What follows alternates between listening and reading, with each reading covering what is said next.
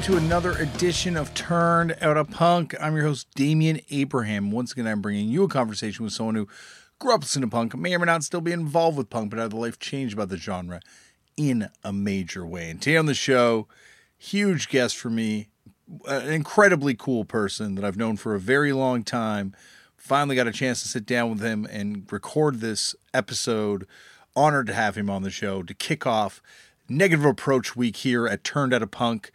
Chris Moore, aka Opie Moore, from the band Youth Patrol, from the band Negative Approach, and from Crossed Wires, and as well as other solo stuff. He's a brilliant artist and has, uh, you know, just a, a real journeyman artist um, that played in one of the greatest hardcore bands of all time. Wrote some of the greatest hardcore songs ever. But we will talk about all that in one second. But first, if you would like to get in touch with me, head over to the email address turnedoutapunkpodcast at gmail.com. That is run by my brother and show producer and guest booker extraordinaire, and he will get the message to me. You can also find me on Twitter and Instagram at Left for Damian. If you want to support the show, the best way to support the show is just by telling all your friends about it, letting everyone know that you know that we have a podcast here and we do things like a negative approach week. And um, you know, maybe maybe they'll be interested in that too. You know, maybe it's, it's I'm very excited about this week, as you can tell. Um, and or you can support the show by heading over to patreon.com slash turned out a punk and uh, checking out the fun stuff we do over there, video versions of this podcast, footnotes, which is coming back uh, with some new episodes real soon. Uh, a lot of other stuff over there. So thank you to everyone that does do that. Thank you, thank you, thank you to everyone that does do that. And uh, speaking of thanks, this show would not be possible without the kind support of the fine folks at Vans who came aboard a few years ago and said, Damian, do what you do. Just don't do it out of your own pocket. And they helped me cover the costs of doing this show, which, believe me, shockingly, there are costs with putting out a free podcast, including doing more than one episode a week, which is weird. you know, it's, anyway, we don't have to get into that. Thank you, Vans, for being there to help me cover the cost of this thing. Uh, and uh, that is that. Oh, also, you can subscribe to this and rate it on your platform of choice. If you're listening to this on iTunes, do it there. And thank you to everyone that does do that. It is once again very much appreciated. Uh, we will be going on tour. And when I say we, I mean the band Fucked Up that I play in with the band Faith No More. You can find out more information by Googling Faith No More Fucked Up or searching for it in your uh, search engine of choice, Excite, uh, Yahoo, whatever you're using, whatever you're using. And uh, check out some of those dates. We're going to be playing uh, four shows, five shows in the Midwest, and I am very excited to be doing that. Uh, also, fucked up is tentatively, tentatively, fingers crossed, planning on going on a tour in January and uh, and kind of all over the place from there on to celebrate the 10th anniversary of David Comes to Life, a record we put out 10 years ago and it is being reissued by Matador Records. You can find out more information over on their website. Also, we've been putting out a bunch of stuff, including Year of the Horse, which is an hour and a half long song featuring some incredible guests and collaborators. Don't worry, you don't have to listen to me for the whole thing. And uh, you can check that thing out. I guess it'd be like a Turn Out a Punk episode, but I'm yelling a lot more than I do on on a Turn Out a Punk episode. So, um, but I'm not on the whole thing once again. so check this thing out over at tankcrimesrecords.com. It's so late. I'm recording this thing very late tonight. Uh, and uh, also, yeah, Get Better Records is going to be putting out the fucked up Epics in Minutes singles compilation. I am so stoked that this thing is finally coming out and very happy to be out on that label as well. And so pick those things up on those websites, and uh, hopefully we'll see you in person at some point. You know, socially distanced and everything like that, but you know, with a mask on, and but we'll we'll we'll, get to hang out that way uh, for the next little bit. One day we'll be all climbing all over each other again, but you know, anyway. Let's move on to today's show. Today on the show, we are kicking off Negative Approach Week here on Turned Out a Punk with, uh, as I said off the top, someone I've known for a very long time. I first met Chris when we played with Negative Approach after they first got back together in Los Angeles at a festival well over 10 years ago now.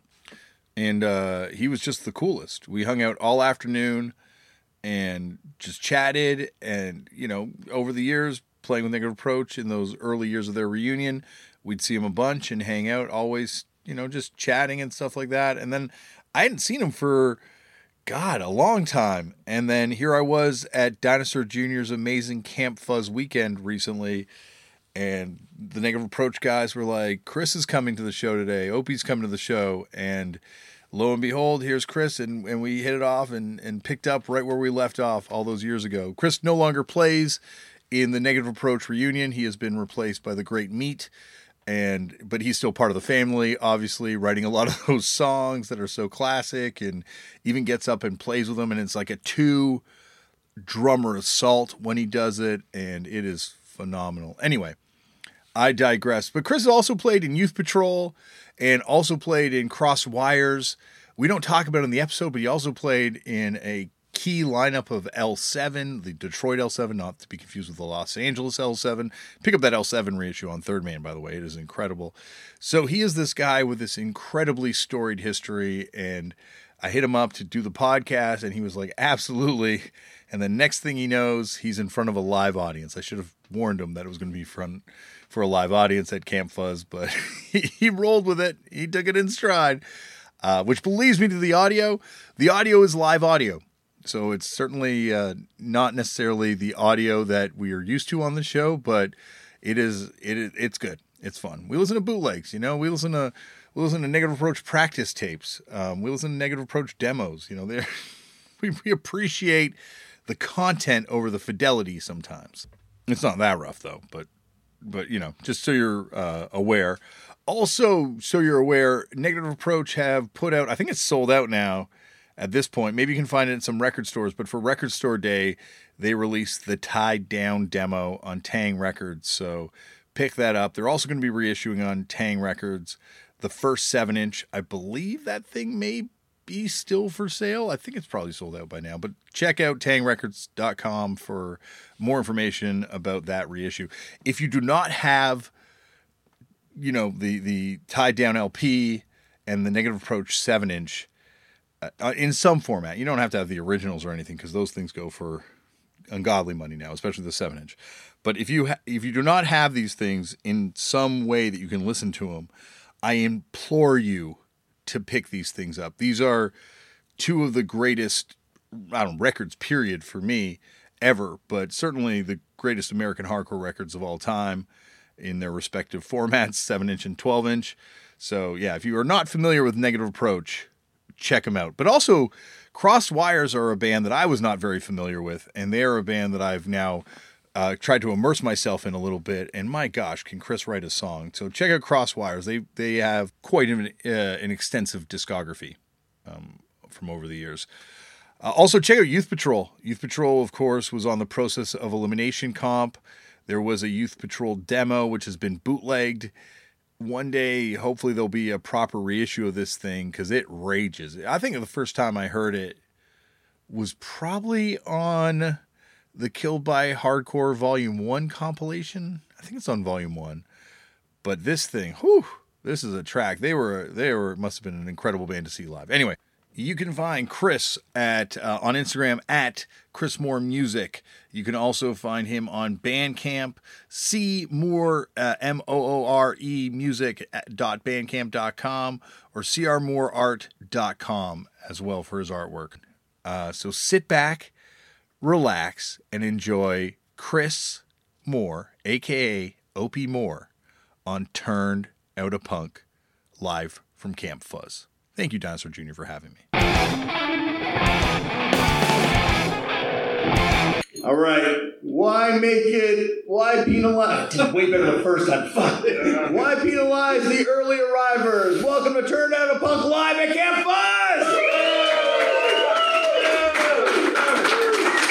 And uh, this is going to be an incredible one. This is someone who I've wanted to talk to for a long time, and I got here and found out Opie was going to be.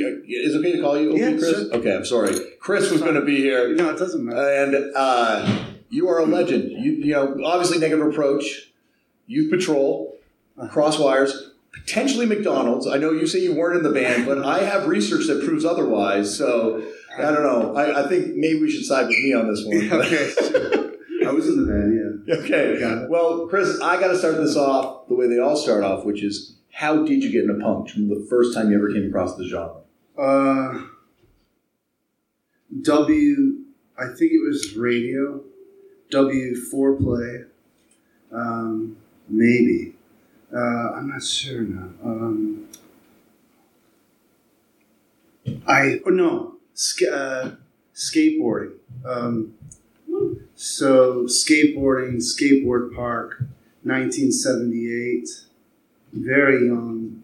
Um, and I think the older skaters that were there were listening to kind of like classic, you know, like Led Zeppelin and The Who. Mhm. And then also they were getting records by, say, uh, like the Stooges or uh, the Clash, um, uh, Devo, which I, you know, I don't know punk what that means. Oh, that, that, that, I But, think it you know, definitely in there. So that I'm, yeah. I'm like, wow, you know, what, what, are- what's this music, you know, that I'm not used to? And so the older skaters would like play it out in their like kind of boom boxes or whatever, you know, Mhm. just. Um, and then there was a radio show on D- in Detroit um, on a cl- well back then it was FM radio on Sunday nights called uh, W4Play. I think that's what it was called. And um, they would spin uh, uh, like more like obscure music. okay. So um, at midnight on Sundays, you know, when you know no crowd on the radio, they would go be like playing like um, you know like Sex Pistols or the Ramones and so stuff like that. And so it's interesting you brought up the Stooges because like a lot of people come on the podcast and talk about how underground the Stooges were in the late 70s. Like, you know, the records didn't get reissued, I think, till the late 80s. Like, they were Uh-huh. kind of hard to come by. But obviously, Detroit's different. Was there like a, a lot of awareness of the Stooges and kind of the place they had there? Like, were they Um, playing I mean, on not for me, yeah. uh, really, but um, yeah, there was more awareness there. But uh, I think from from my introduction to them was they just got lumped in with the other this other punk stuff, though they were coming from the '60s, and it was fringe. Mhm. So the presentation at that time in 1978 or 79 was, I guess, they were just lumping in stuff that was like edgy music that didn't get a lot of exposure. Yeah. I don't know. I'm not really sure, but that's was my. So I was like, oh, this could have came out in 1978. Or sounds like good. Or say it's just like the first like police record or something that was edgy or whatever. Mm-hmm. So that's how I got into it. I was not, you know, aware of it, even being, you know, I'm embarrassed to say so, but even being from that city, you know, I was sort of not aware of the timing of it, you know. Well, it, it really feels like punk rock brought awareness to the larger world, uh, to the Stooges back. You know, like it feels Yeah. like, you know, Sex Pistols covering them, obviously. Right. And just sort of, like you're saying, there's that sonic connection, even though it's from the 1960s, to what is happening at the time. It Yeah. does sound like it could have come out in 78. Like, yeah. You know, there's an edge to it. What were some of the bands that you were hearing on that radio show? Was it like on Detroit punk rock stuff? Was No, that stuff no, it was, all, it, it was like all across. So it was, it was like British punk. It was like West Coast punk. It was, uh, you know, East Coast stuff, and you know, a lot of different stylistically, a lot of different sounding bands. Mhm. So like, I was into Devo a lot. That was you know the B 52s, Absolutely. new wave or whatever they say, But it's interesting how, And, like, uh, oh, go on, sorry. uh, and the Clash and, and stuff like that. It's interesting though, like now, obviously that stuff's categorized as new wave, but you like you look at Athens and like the B52s were the first punk band. Yeah, You know, like in that, eventually, probably during hardcore is when it starts really getting codified. Like Mhm. this is punk, this is hardcore, this is not. yeah, yeah, But like back then, it's all punk. yeah. You know what I'm saying? It's all edgy, it's all new. Right. Uh, what was the first show you went to? Um, I, I love answering this question. Um, the first show was Devo at Motor City Roller Rink, which put on the promoter put on these shows in this roller rink. Um, I think the Clash played there. I think Blondie played there. Anyway, so I went to see Devo, and I went with like all my skateboard buddies, and you know I wanted to be look punk. Yeah. So my aunt, who was kind of like a hippie, had these weird ass clothes, you know, and she had a leopard skin uh, vest or something. Yeah. So I'm like, hey, Lynn, can I borrow that vest to go to this concert? And she's like, what concert are you going to? You know? And I said, Devo. And she's like, Devo, you know? So I, you know, I wanted to have this weird outfit on, even as a little boy. Yeah. And so I had like a leopard skin vest with nothing underneath it. and like I, I was in mar- I was in marching band and they had these really tight marching band like trousers. like kind of flare Yeah. thing. And so I remember that was important. Like I wanted to look weird and, and uh, be with all my weird friends. And it, then, um, so the concert itself, you know, you kind of load into a space that was maybe twice as big as this space. Oh, it's tiny. And it was kind of small, Yeah. like kind of a general admission. So, you know, you would just, you just walk into the space and literally like, you can walk up to the stage, you know, like, and those fucking guys, you know, I mean, it was like getting hit by a, a train. It was, they were so organized and focused, and it was just so tightly performed. You know, I was like, oh my God. You know, I was completely inspired, you know, and you could just, everybody was kind of moving around and, and they were just a force, you know. And then in the audience, I'm like meeting, you know, you're kind of meeting. It was very communal. It was like, you know, you might look over at somebody and be like, yeah, you know, you're here. You know, this is a weird vibe, you know, whatever. And so I remember seeing like Larissa for the first time. Yeah. Like, just, she just was like, whoa, man, she's just fascinating, you know, just these fascinating sort of characters, you know. And so I, I was really attracted to that. Yeah. So I was like, everybody's different, you know, and it was a great show. And, and then, and then so afterwards, um, after the show, everybody's like, or, or somebody's like, hey, you want to meet Jerry Casale from Devo? Yeah. Okay. And so all of us skater guys, like six or seven people, were like, oh, fuck, cool, man, Jerry Casale. And they're kind of nervous and stuff. And then he, he comes out and he's very friendly and he's like, hi guys, thanks for coming to the show. And this is my wife. And da da da. And we were bummed out because we were thought, God, he's so normal. And like, you know, just like we had this other picture and he was so polite and so gracious. It, it- that was another, you know, that informed something in me about the breakdown of, performer to audience. That exchange, you know, because, um, you know, it was inspiring. Well, it's, and it's so awesome when you think about punk rock because that's still that's what attracts me later on. You know, that's still what I think attracts Yeah. people to this day.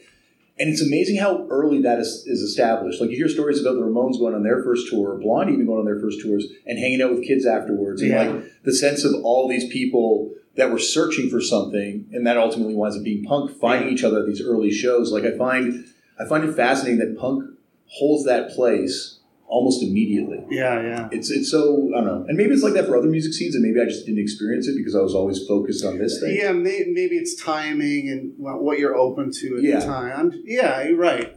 But there's few It's gen- true. But there's few genres where like the artist is so willing to like destroy that mystique. You know, Mhm. Devo, like you're saying, it's a crazy stage show, nothing like it, even Yeah, they're, they're like from outer space Yeah. or whatever. You know, this and then they're so arty and but then then they're so you know it's just they're just normal, yeah, real people. they're real real people. So where did it kind of go from there for you? Like, were you playing drums already?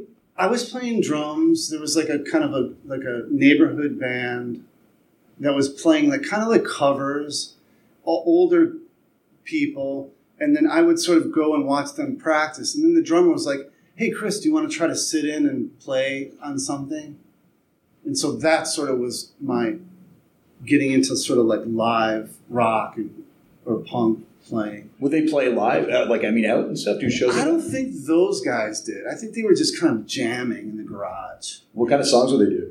like uh, anything that was sort of like uh, anything from like Led Zeppelin or the Beatles to like the Clash or you know just a mix of stuff. That's a diverse repertoire for a band. Yeah, you know they were just kind of they they were open minded. Yeah. So you know they were they were trying a bunch of different stuff, and I was just trying to like. I was watching the drummer, and I was, and I listened a lot to a lot of records. So I would always practice to the records and try to sort of, you know, f- fake my way around that what they were doing. So, what were some of the first local bands you remember hearing about? Um, Like, would you like Cold Cock and all those yes, bands? yeah. that kind of stuff. But I was so I could not get into those spaces. I was just too young. What about those? Like, did, where'd you hear those records? Could you find those records? You could find those records. I it wasn't easy. You had to. Um, somebody had to hand it down to you. You had to. I don't think they were readily available. At least not in my network. Again, I was so young. I, it, maybe if I was like eighteen or something, then I. But um, and then I would go and hang out like in parking lots of clubs and just listen. and just kind of listen and then like I think there was a um,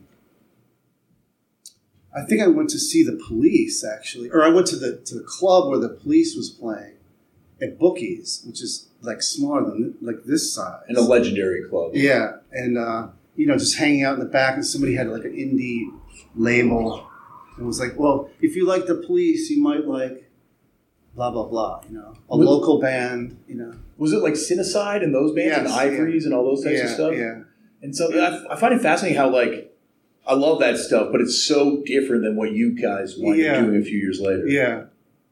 And that just came out of, well, yeah, then we jumped into sort of a hardcore thing, being influenced by like the Bad Brains and Black Flag and stuff like that. Me, myself, anyway. So what was the first hardcore band you remember hearing, or like another band that Well, the first hardcore show I ever saw, I think, was Minor Threat oh, I was the one in Windsor? at Coronation Tavern. Wow. And it had, it had the same impact. Yeah. It was like, it was just like, it was so like heavy, man. Was, I've heard that. great. I've heard that referred to as the birth of Detroit hardcore. That show. It may be. I mean, the Necros opened the show, Yeah. I think. But for some reason, I did. I mean, maybe I didn't see the Necros. But for some reason, minor when Minor Threat played, it was just like it's a whole different thing. And was it like kind of immediately that there was like this young group of kids? Like, were you seeing all these young kids that would wind up being like the Detroit hardcore scene? Not there, not there. Um, but soon after that, So, how did was Youth Patrol first or Negative Approach? What did you uh, Youth Patrol. Well, Youth Patrol and Negative Approach probably started out around the same time. Mhm. Um, my guess is that around the same time. I don't know. I can't remember exactly. Well, how did Youth Patrol come together? Was it just friends that you met? Friends, shows? skaters, and stuff, and you know, yeah, more like a skater thing. We weren't, you know, that wasn't. We didn't take it that seriously. I don't think. The song on the comp is incredible. Yeah. The song on the Process of Elimination comp by Yeah. Youth Patrol is one of the fucking best hardcore songs. Yeah. It rages. Did you guys record a lot of like? There's a bootleg, I think, or is there? There, there is, but I have never heard it. Yeah. never heard, like Graham from NA actually just reached out to me. He's like, "There's a youth patrol thing going around. Are you aware of it?" And I said, "No." You know, so I don't know. Did you find it interesting how culty this stuff has become? Like, Yeah. there's a documentary about it now, and like yeah, people are paying tens of thousands of dollars for these records Yeah, and things like that. It's it's such a well, it's just such an amazing period of time because there's so many bands that come out of there, and it's just it's like one of the best hardcore scenes. You know, there's just like and there's a range to it too. Like the Necro sound nothing like Necro. no, there, nothing there like was a range. Yeah, and it's but you guys are all kind of approaching it with the same ferocity, I guess. yeah, and I guess the Necros really kind of held held our hands, or my hand at least, in terms of because they were a little older and. Um, and just Corey and Touch and Go, and you know, our first tours were with the Necros, Yeah. and you know, the, they had to drive because they were older, and you know, it was just uh, they were really you know, friendly, um, got you know, sweet. All weird shit happened, like violent shit happened, but um, those guys were looking out for us. I think. It's. Did you ever read Smegma Journal? That was Yeah. their fanzine, right? Yeah, berries. Yeah. Yeah. Did you like? When did you remember meeting those guys or seeing those guys for the first At, time? at that minor threat show. So, like, was it immediate that you kind of like? No, they were kind of intimidating. I mean, um, y- you know, they were intimidating to me at least. Um, and actually, I remember going to a. They they also had parties like um, in Toledo at Todd's, you know, Todd the drummer's house, and we had, we didn't really know Necros then, but because we were doing this, we were exploring punk and stuff, and because it was so small, you know, we got invited to this party in Toledo. And I remember sort of being challenged, like we were kind of in the back, and then and then Barry, who was singing for the Necros, was like kind of challenging us, like, you know, what are you doing here? Like, so it was it was it was a rocky, um, it was a little bumpy at first, and then it was like instant friends. Yeah. like so. I guess he was like sussing us out, like just sort of like, you know, what is this? Some kind of like, who told you to be here? You know, I, I'm putting words into his mouth, but he he definitely gave off a vibe like very suspicious. I can picture him saying that. You know, word for just- word. Yeah, you know, just kind of like I'm like, God, what a jerk. You know, we came to this party. You know, that was my attitude. Like, But but I was like, all right, well, it's, you know, whatever. when you get into it, it's amazing how protective you feel Yeah, of it. Yeah, you know, yeah, and it's yeah. like becomes your thing. that's I guess that's what it was. Yeah, and there's like another kid. because I was the same. I was, you know, I could have been like that too. You know, at times like, well, when it got to where the culture sort of changed to a more violent thing, you know, where there's people, you know, I was like, how do these? What are these guys doing here? And they're are they even into the music? Like, because then there would be this these fights and weird like creepy shit going on. You know, like that wasn't part of the, the vibe in the beginning. So I was doing, I, you know, I was kind of giving that look to like sort of like, you know, what are you doing here, man? You know, so it, it's amazing doing the show how you kind of begin to see like a natural life cycle when you get into punk like you're fanatical like a religious convert about it and then you mellow with age yeah, and then you're like ah maybe i'll check out some other genres here and Yeah, there yeah. like it's such a natural progression that seems everyone seems to go through and it's, Yeah. i guess it's like it's, it's one of the rare places that you have as a young person that says what you say is important and we should pay attention to what you're doing so it, it's it's such a freeing feeling finding it right like as a Mhm. kid like you're like a teenager and you're making records that people are picking up all over the world yeah, yeah, which we didn't know. That was not the thing. We had no idea. yeah It was just like, hey, we got the, the resources and um, might as well do it. and Corey was very uh, focused. why do you think it is that that scene is it because of touch and go because you had a label that that was able to document because it's interesting how guess. certain scenes become canonized Yeah, maybe. Yeah, I guess so. I guess so. And the magazines, and the, you know, we toured a little bit. You And the music's people awesome. talked about it, the music's amazing i think that helps too and then we would, you know, uh, the coast. Like we would write letters to the bands. Would share letters with each other if they're going on tour or whatever. This is maybe jumping a couple subjects, but there's a, you know, there was there was an exchange coast to coast and scene to scene, like um, with other band members and setting up gigs and Mhm. stuff like that. it really is uh like you see this youth network form you know Yeah. and it's a touring network that people still follow and it's this youth network to like share information with one another like it really is a uh I don't, like it, it's such a powerful thing because it, it's the first time that you really have like a youth culture that's completely controlled by youth Yeah, you know like a lot of times it would be adults exploiting youth culture right, right. do you remember how Neck Approach came together do you remember meeting everyone Well, I mean, they were together, and then um, uh, at the skateboard, there was a skate park show, which was kind of early hardcore. That's the local park that we skated in. Necros played, Youth Patrol played, Negative Approach played, uh, a couple other bands, and um, that's kind of when I met. Well, I met those guys. I knew Rob was the the brother of the the, the bass player in Youth Patrol was the guitarist in the in Negative Approach. Mhm. So that's when I kind of met them, and then they were they wanted to, they were losing the drummer and bass player, and they saw Youth Patrol, and they were like, "Okay, would you want to play with us?" And, and then we made the records. I immediately want jumped. Like as soon as they asked, I was like, "Sorry, no more youth patrol." you know, just I just they- they were more serious, more intense. Yeah, I wanted to kind of get to that. And what were those early shows like? Like you mentioned the violence that comes in later on, but what were like the early? Um. Uh. Everybody kind of knew each other. I mean, the freezer theater was a little different, but uh, you know, like part, like kind of like a parties, you know, vibe. Um. Um.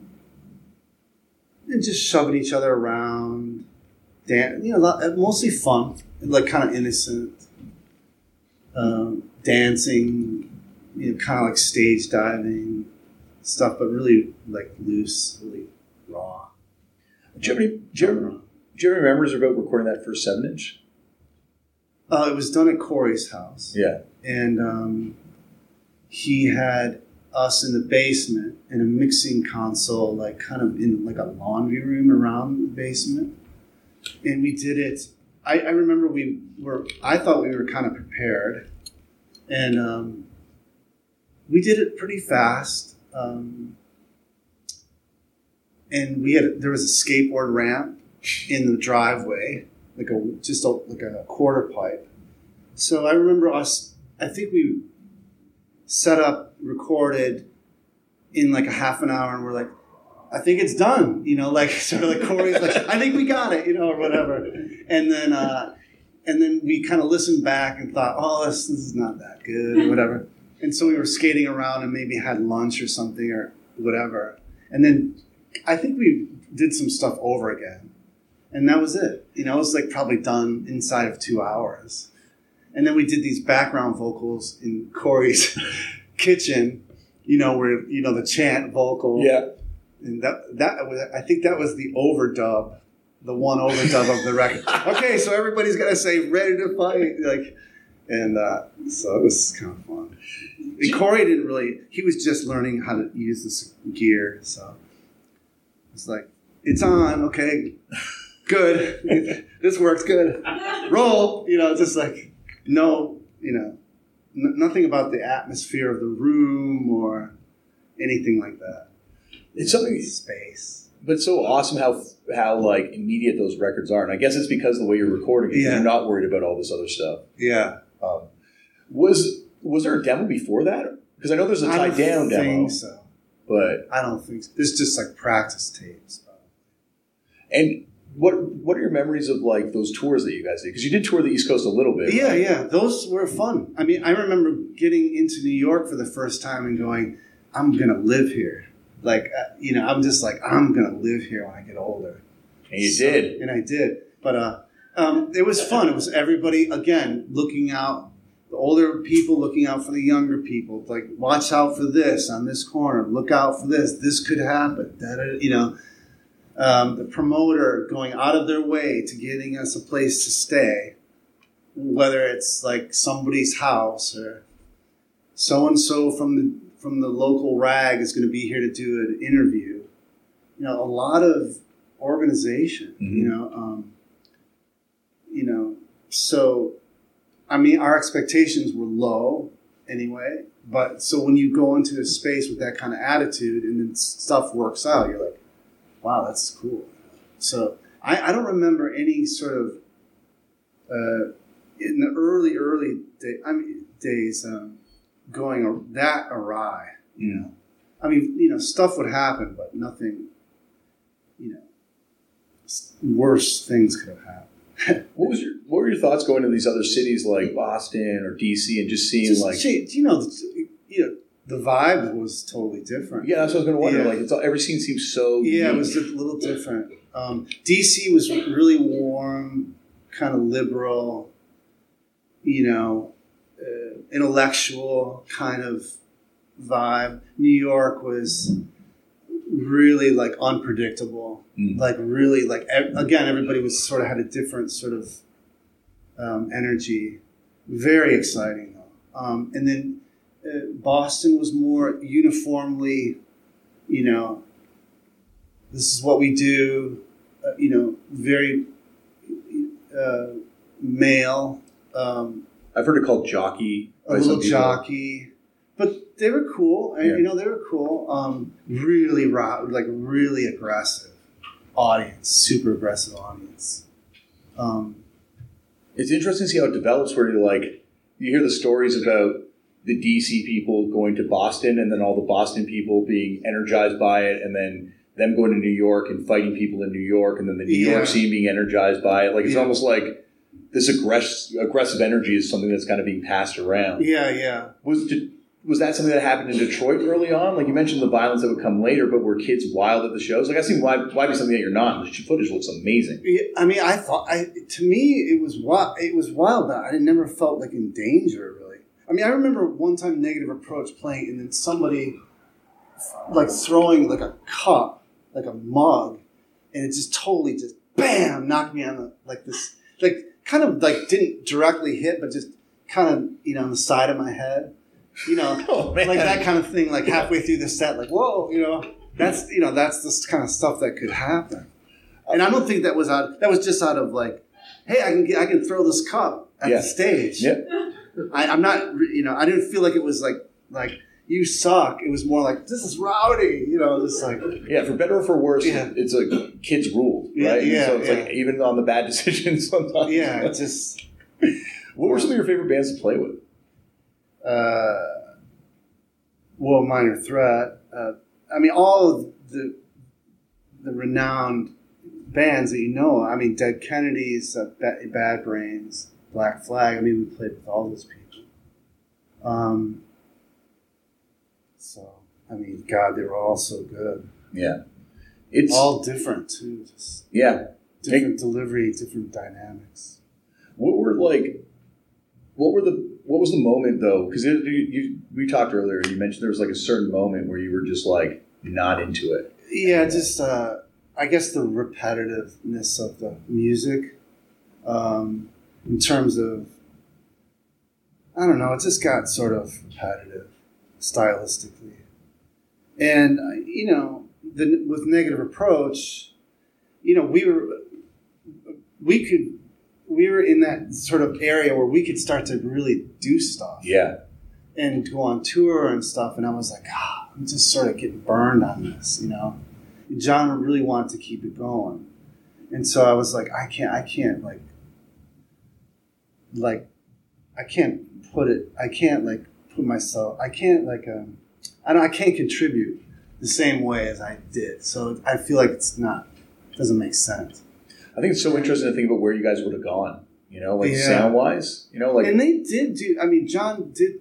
You know, Graham stayed in the Yeah. band, and then John recruited two really great musicians for guitar and drums.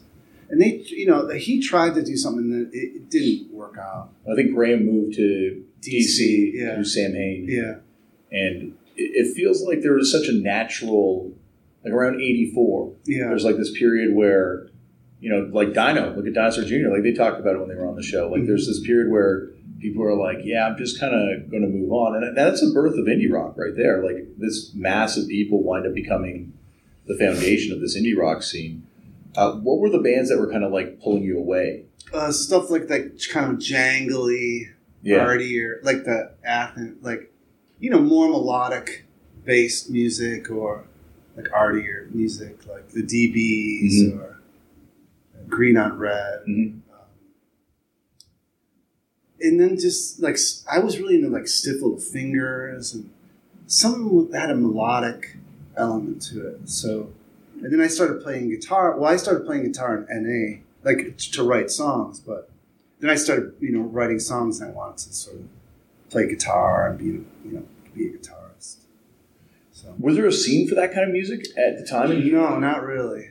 I mean, we weren't in the scene. I, my band was not in, in that scene yet. There was probably a scene, but I was so still with the sort of hardcore Mhm. stuff. Like I was told you earlier that Corey Rusk from Touch and Go, you know, booked my post NA band on the strength that I was in NA, and not even hearing what I was doing, and you know, setting up this bill where, you know, the audience just was like, "Fuck, you guys suck," you know, or just like, "What is this?" You know, like this is so wimpy or uncool, Yeah. you know, and uh, but uh, you know, and then you know, what, what you know, But you guys, you guys put out like a ton of records. Like this Crossed Wires. yeah, yeah, yeah. No, eventually that band found an audience, and you know, that wasn't.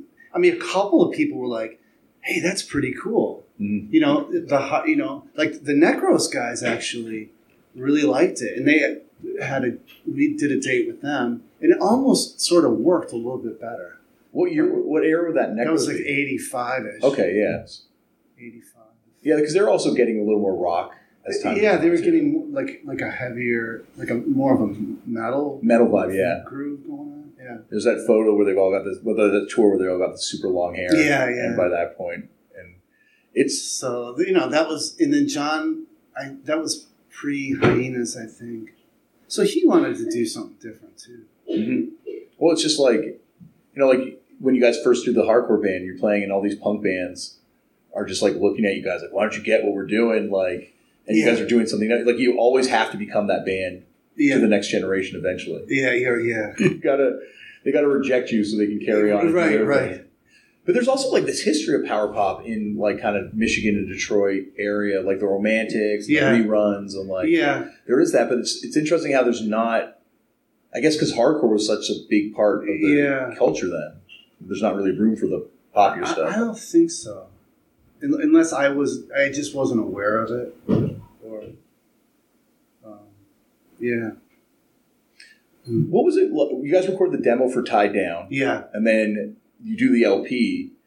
How long is that before you leave the band? it was i mean i knew i was i knew that was like sort of the end so um i, I left right after that record came out i think pretty much It's- but uh that demo was fun to record because we were like really in shape as a band we were really trying to be good we took it really seriously had been playing a lot and so we were like in, in a good spot like musically i and also like weirdly physically in shape too because I looked at that photo on the back of the tied down LP. You guys are all ripped to shit. Like it looks like Manowar of the Misfits. well, we were we were just playing a lot, and kind of you know skating and stuff.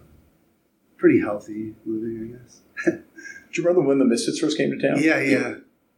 Um, well, they we met them in New York. Like Glenn came to the show, and we met those guys, and they were all super cool. You know, very ex- they to me seemed very experienced. You know, a little weird because they had like a little bit of a costumey vibe. Um, but they were super friendly and like polite New York guys. And so, um, you know, we told him, hey, said "D- Detroit loves the Misfits, you know, because certain, like DC for some reason wasn't really into the Misfits that much. Yeah. I've, oh, Or people being very suspicious about their sort of, their show. I've heard certain You people know. in DC say, go as far to say that they hated the Misfits. Yeah, it's like, so, but I don't know, maybe because Detroit had Alice Cooper and Kiss Mhm. and all that kind of stuff. We're like, oh, that's cool. They're, they're a little different, you know? I've never thought about that, like why Detroit went for it and DC didn't, but I guess also because DC is like so stripped down. Yeah. Like it's so like it, it's it's so like here's the facts. You know, it's very Me- Ian. yeah, yeah. Here are the facts. This is this thing. This is that thing, and we're not part of that thing. Yeah, yeah. And and whereas you're right, Detroit's got like there's like a lot more theatrics in Detroit rock and roll. I guess, even the. Stooges. Yeah, right. And so the so the Misfits would come through a lot, and the, the first shows I think were booked with a sort of with Corey sort of at the helm, and then they didn't need Corey after a while because they had an audience. They could play Kalamazoo, they could play Ann Arbor, they could play Detroit. You know, they could play three cities in Michigan. You know, w- one, once they got moving. Mhm. So, uh, you know, I, I, I, always had fun listening to their records and seeing their shows. It, it was a different experience than seeing Bad Brains or something like that. It was a different performance. But I, you know, I thought the songs were really hooky and, you know, they could, you know, very melodic. They're such an interesting band because it's like they're like kind of the ultimate punk band, and at the same time, not at all a punk. band. Yeah, they're they're almost like bubblegum Yeah. rock. Yeah, with Elvis singing. Yeah, yeah. Just But there is something that, uh, yeah, those records just sound otherworldly. Yeah. Like, it doesn't really sound like they would have come out of any scene. yeah, yeah. He had a Glenn had some weird vision. Yeah. And it's really like, a, for, imagine being that self assured Yeah, that you're like, okay, we're going to come out, we're going to wear all this goth makeup, I'm going to do all the art myself, and it's going to be this complete, like, figured out aesthetic. And just being that assured at Yeah. that young of an age. And yeah, the presentation. I mean, obviously, it got more and more theatrical. Yeah. There was always some presentation involved. Where NA was like, you know, is it on? We're on. You know, like no presentation, thought of presentation at all. Like just like, hopefully we make it through. You know.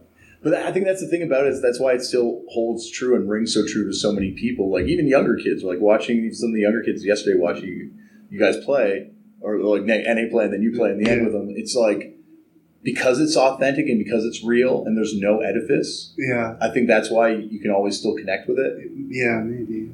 Which I guess the would be the counter argument to that. Yeah, because they still get connected with a pretty big audience. Yeah. well. Yeah. They feel like they were a stadium band the whole way along. Right, right. And now they're finally like playing the place that they need to be Yeah. playing. That's there. You go. That's probably was in the back of their minds the whole time. How did how did the freezer change things when it opened?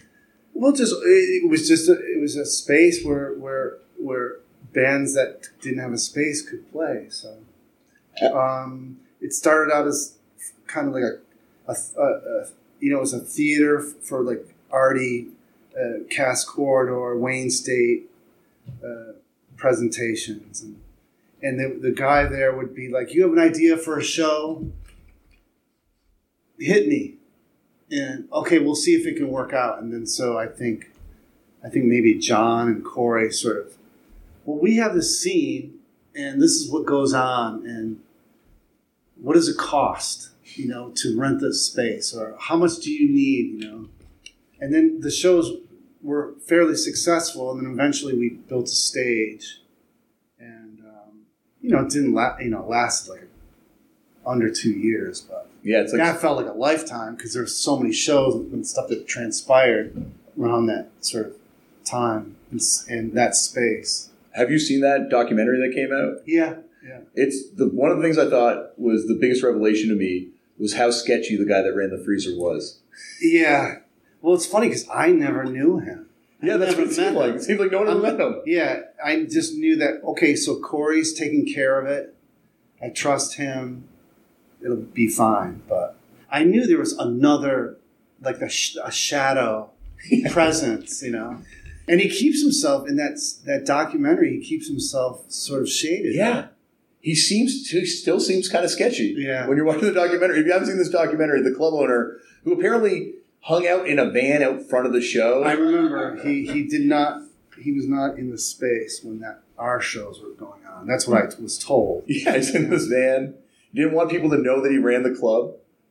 Like it was, it, there's a lot of stuff going on there. You have questions about, and then Minor Threat had to shake him down for the payment. for the Yeah, show I mean that show was fucking nuts, man. I mean there was a huge fight. Again, that's when the, it was starting to shift, where it was like a whole, almost like a 20, 30 different people, or people you wouldn't necessarily recognize, entering around. It was too crowded to get in. There was a big fight that night, and uh, that was kind of the end there was like there was police. I mean, the police came and they basically just bailed. You know, because at that time in that neighborhood, they're like, "What are all these white dudes beating each other up for? Like, fuck this! Like, He just took let them beat these the shit out of each other." You know, it, seriously, it was it was like the cop kind of pulled up and was like, you know, just and I remember like people us chasing after them, like throwing shit at their car, uh-huh. and other people sort of like kicking the car, and they're just like moving on. You know, Wow. it was weird. It was so weird.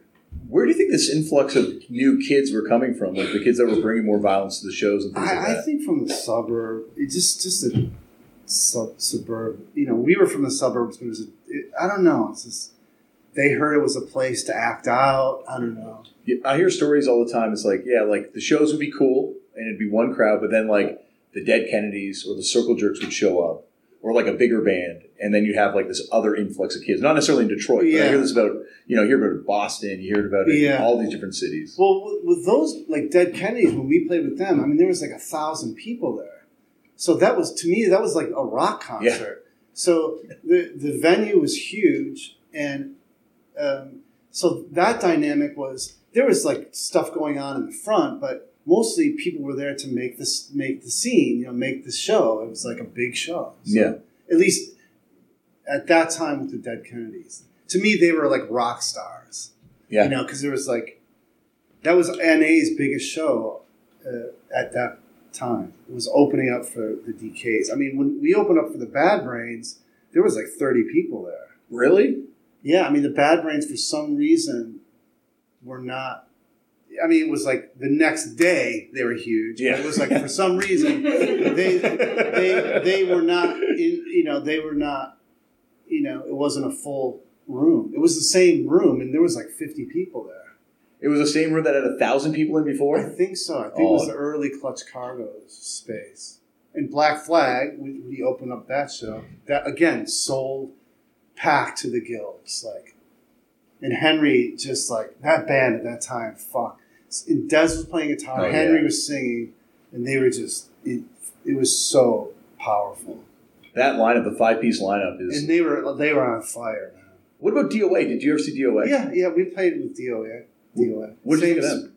Um, I, I didn't really g- get them that much, um, and I like them though. I they, they they were really committed and very good. I did not like their music that much. I got the twelve inch, Hardcore 81? yeah, Hardcore eighty one. I liked it, and then I just thought you know they've been around. They were very committed. Um, I respected them, but it didn't hit me. And then um, and then later on, you know, you know how they kept going. And Yeah. so we did a couple dates with them at, in the reunion stage of NA, and you know it was a blast. you know they're super cool people. Um, but I yeah, those guys are nice. I guess it goes back to what you're saying about like the Misfits not hitting in DC but hitting in Detroit. It's kind of the same with DOA. Like anyone you talk to from DC is like when DOA came to town. That's when the scene started. Like that Yeah, was like a huge thing. Yeah, But it makes sense because like if you put DOA and the Misfits on a spectrum, they would be on the opposite end right of that right, spectrum, right? Politically, Politically, and ideologically, every Yeah. level. Yeah, So it's it's interesting how yeah I always think about ge- the way geography affects music, you know, Mhm. and like the way especially now it's changed so much, right? Because we can all listen to the same stuff. Like it's not really as regional as it once was, but when it was had that regional identity, it's amazing how certain stuff would land and certain stuff wouldn't land Yeah, yeah. for different places. yeah. Uh, what was the what was the moment that you look back upon as being like the defining moment of that hardcore era? Is it that minor threat show at the freezer? Like, is there a moment that you kind of look back on? God, that's hard to say. Not, I mean, God, no. I mean, there's moments. Um, I just think uh, maybe I just like the sort of communal, like sort of. Uh, I, I don't know. It's hard to say. I. I can't really recall or or clarify. Yeah, like it. I just, you know, it just feels like there's. It's such an area that's focused on. Like, there's books about it. There's documentaries Uh-huh. about it. You know, and it's such a short, brief period of time. Yeah. And you know, I don't know. It's hard to distill anything down to like a single moment or Yeah. thought, but it's just I guess the freezer era Yeah. would be that when it was the healthiest, Mhm. like just in that time, because we had the freezer, and then we had our practice space, and then you know, Clutch Cargo's was the, the more professional space um, that had a promoter. You know, the bigger acts would play there. yeah, So all those things were kind of like right next to each other in, in a time frame. You know. yeah. So that 82, late 81, early 83 would be that time. That's the best. like- well, for me, that to me, that was the, felt like the healthiest of the, scene. What do you think happened in Detroit? Like, why do you think that scene fades? Because, like, obviously, there's another hardcore scene that kind of comes in a little bit later. But yeah, um, Yeah, it's just the people kind of like trying different things and music shifting a little bit. People, other musicians getting bored with it. Um, younger kids introducing um, different stuff. Yeah, but there wasn't really. It didn't feel like there was a scene that kind of immediately was ready to I take no place, no right? no. It was a it was like a that that was like the Greystone. Uh, that venue in Dearborn had a kind of a more variety of bands, Yeah, which I didn't really partake. I, I went to a couple shows, but you know, I was kind of like on to something else, I guess. did you? Were you out of New York? Were you gone from Detroit? No, no, I, I didn't. No, I was still around. Did you ever go to Blondie's? Yeah, There's always terrible stories about the security yeah. there being. Well, to me, that was more of a like of a, of a sort of a metal scene, but I mean, like G.G. Allen did some stuff. At Blondie's, Yeah, I didn't go to that show. I just heard about it. I don't blame you. Yeah, I also hear about Boom and the Legion of Doom's legendary show where they cover the stage with dead deers, or Slaughterhouse and the singer lighting his hair on fire. yeah. I didn't know. I wasn't aware of that stuff. It got real gnarly. Yeah, yeah, got- like Detroit gets like yeah. really, really heavy with some of this stuff. I mean, maybe stuff like that. I just I'm, I've blocked it out. I, I don't know. I I, don't see that. remember that much. Of, I just remember fights and just random shit that would happen. You know. That it's that becomes something that almost typifies Detroit hardcore at a certain point as the violence becomes. Like I, I talked to the guys from Cold as Life, and they talk about how insane the violence got at Yeah. a certain point. Like it was, it was something that really came into that scene and really took hold in a way that it didn't. and you could just feel it like the energy of certain people it's just like you could tell that they, they just want shit to go wrong like Yeah. they want to cause trouble like you know trouble um, and so Do you think it's like, is it drugs? Is it poverty? Like what caused that scene to get so heavy at a certain point? Like the Cold as Life guy said, it was drugs. Yeah. were, were definitely. i mean around. drugs were not around i mean they were around but they weren't in my you know spectrum like in my sort of it seems like the older musicians kind of did some stuff Mhm. but they kind of kept it away Mhm. So I was like aware that maybe that was going on, but it was never sort of like exploited or sort of, um, you know, I don't know. I don't remember like being offered anything really then as Yeah. a kid. I knew stuff was going on, but I, I never saw it really. So the wor- the, the hardest thing I would see would be like somebody having a beer, you know. And I knew there was like heroin stuff going on, but uh, they they the they kept it away. It feels like at a certain point, the I guess when crack comes in, Yeah, and then Then, crack. and then you have like uh it seems like it must have spilled over to a certain point because there, there is a lot of people that passed away Yeah, yeah, from that scene. yeah. Um, anyway, Chris, this has been Oh incredible. yeah, so, yeah. And Thanks anytime, anytime you want to come back and do this thing. Okay, cool. But before you go, how do you view Negative Approach's legacy now? Like it's such a it's a brief chapter of your life, yeah, and you've done so much of like an accident. Yeah, but like it's so important to so many people. Like Yeah. I, we go to Japan right now and talk to kids about it. We could go to Yeah. Mexico and talk to kids about it right now. Well, the first time we did the reunion thing, you know, there was like a touch and go um, anniversary. You know, they're talking about us. John's like, "There's this activity that's going to go on. Are you up for it?" I said, "Yeah, yeah." Touch and go 25 year reunion, Big Blacks playing, you know, a lot of good acts. And I was like, "All right, cool." Um, and I'm thinking, you know, there'll be like a thousand people. You know, and then we're getting these reports like maybe it's going to be two days. Uh, I think they want to put it in a bigger space. Um, you know, and then so it kind of blew up, and it not it wasn't because of just negative approach, but just all the other bands on the bill, and then um, it just felt really fun. It was fun to rehearse for that and practice, and I had always been friends with those guys, and John and I have always been relatively tight. So Mm. you know, um, and we would jam anyway. Uh, so You guys are jam? Yeah, we would goof off, and did you ever record anything from these jams? I don't think so. Maybe some some tapes and stuff. No, we would work on like NA stuff Okay. or covers or something. Um, and then um, so that went really well. Then we got asked to do all tomorrow's parties from Thurston Moore and Sonic Youth. Again, another big event, and that went really good.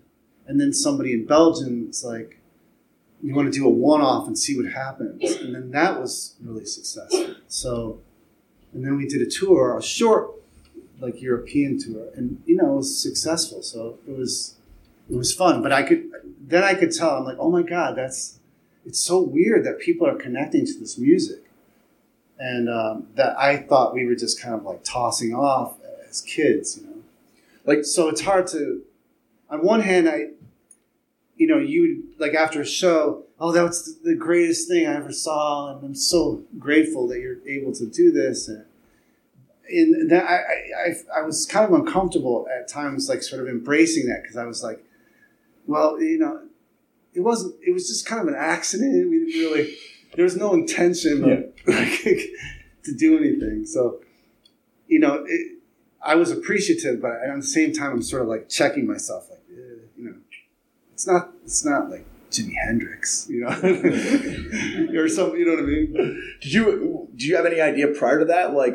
Because AFI covers you guys, like every band. You're probably one of the most People covered started- hardcore bands ever. people started asking about doing covers and then you know like that sort of 90s grunt we started getting credited for like a nirvana thing that mentioned negative approach and now all of a sudden there's a bump in the touch and go royalty The total recall sales go up. meaning, you know like if somebody says something about it so it becomes this mysterious well i'm into nirvana what, what's negative approach? Like who, what's that you know? Mm-hmm. So i think that kind of media attention fed into some of that you know And, I, was, uh, I was thinking about that today. You guys got to have to be one of the most covered hardcore bands ever. yeah I don't, I don't know i mean people were asking us to, can we do x y and z and usually we're just like yeah do whatever you want I think there's two tribute records. Yeah. But um yeah, so I'm grateful that people are into it. And it's fun fun to play. So it's not easy to play, but Well, Chris, I'm grateful that you put the effort into play Uh, it. yeah. And I'm grateful you took the time to do this. Yeah, I'm grateful for all you being here. Thank you, everyone, very much. Give it up for Chris Opie Moore. Thank you.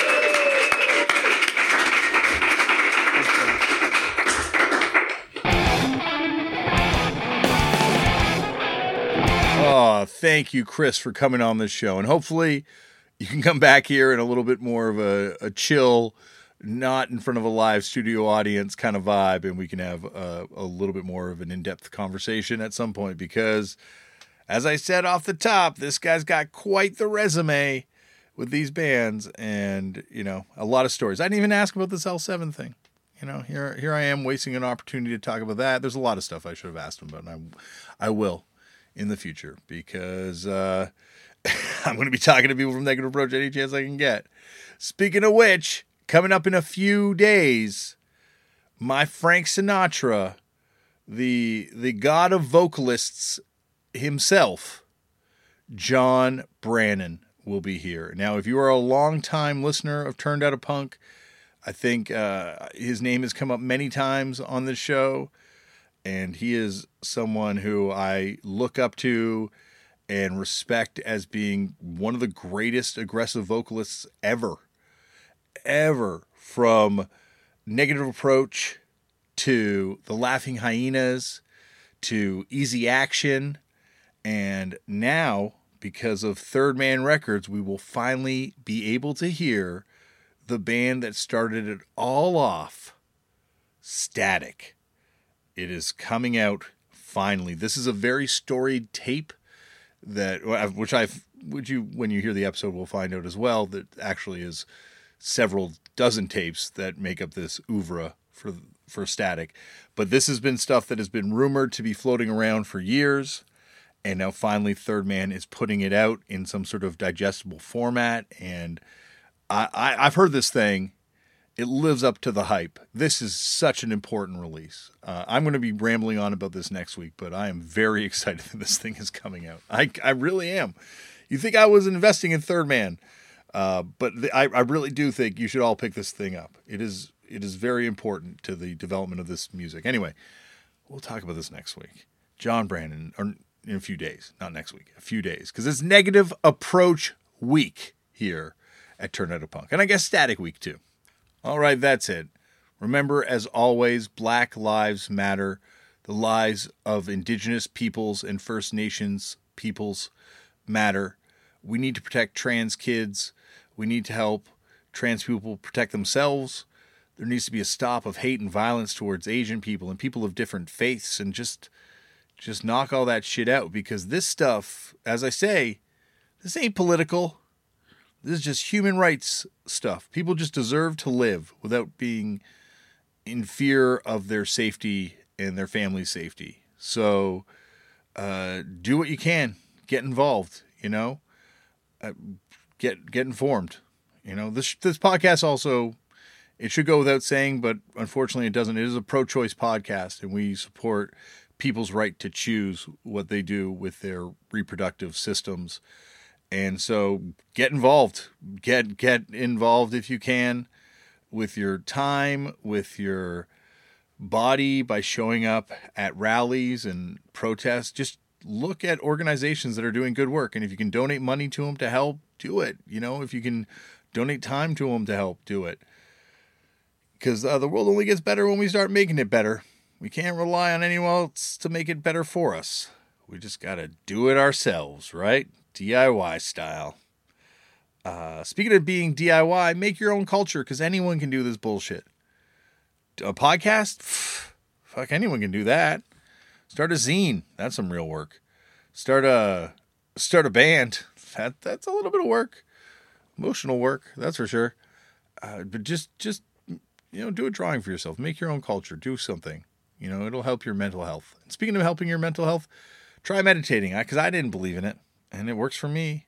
Well, I don't know if it works for me, but I feel better. So maybe it will make you feel better too. Who knows? Maybe.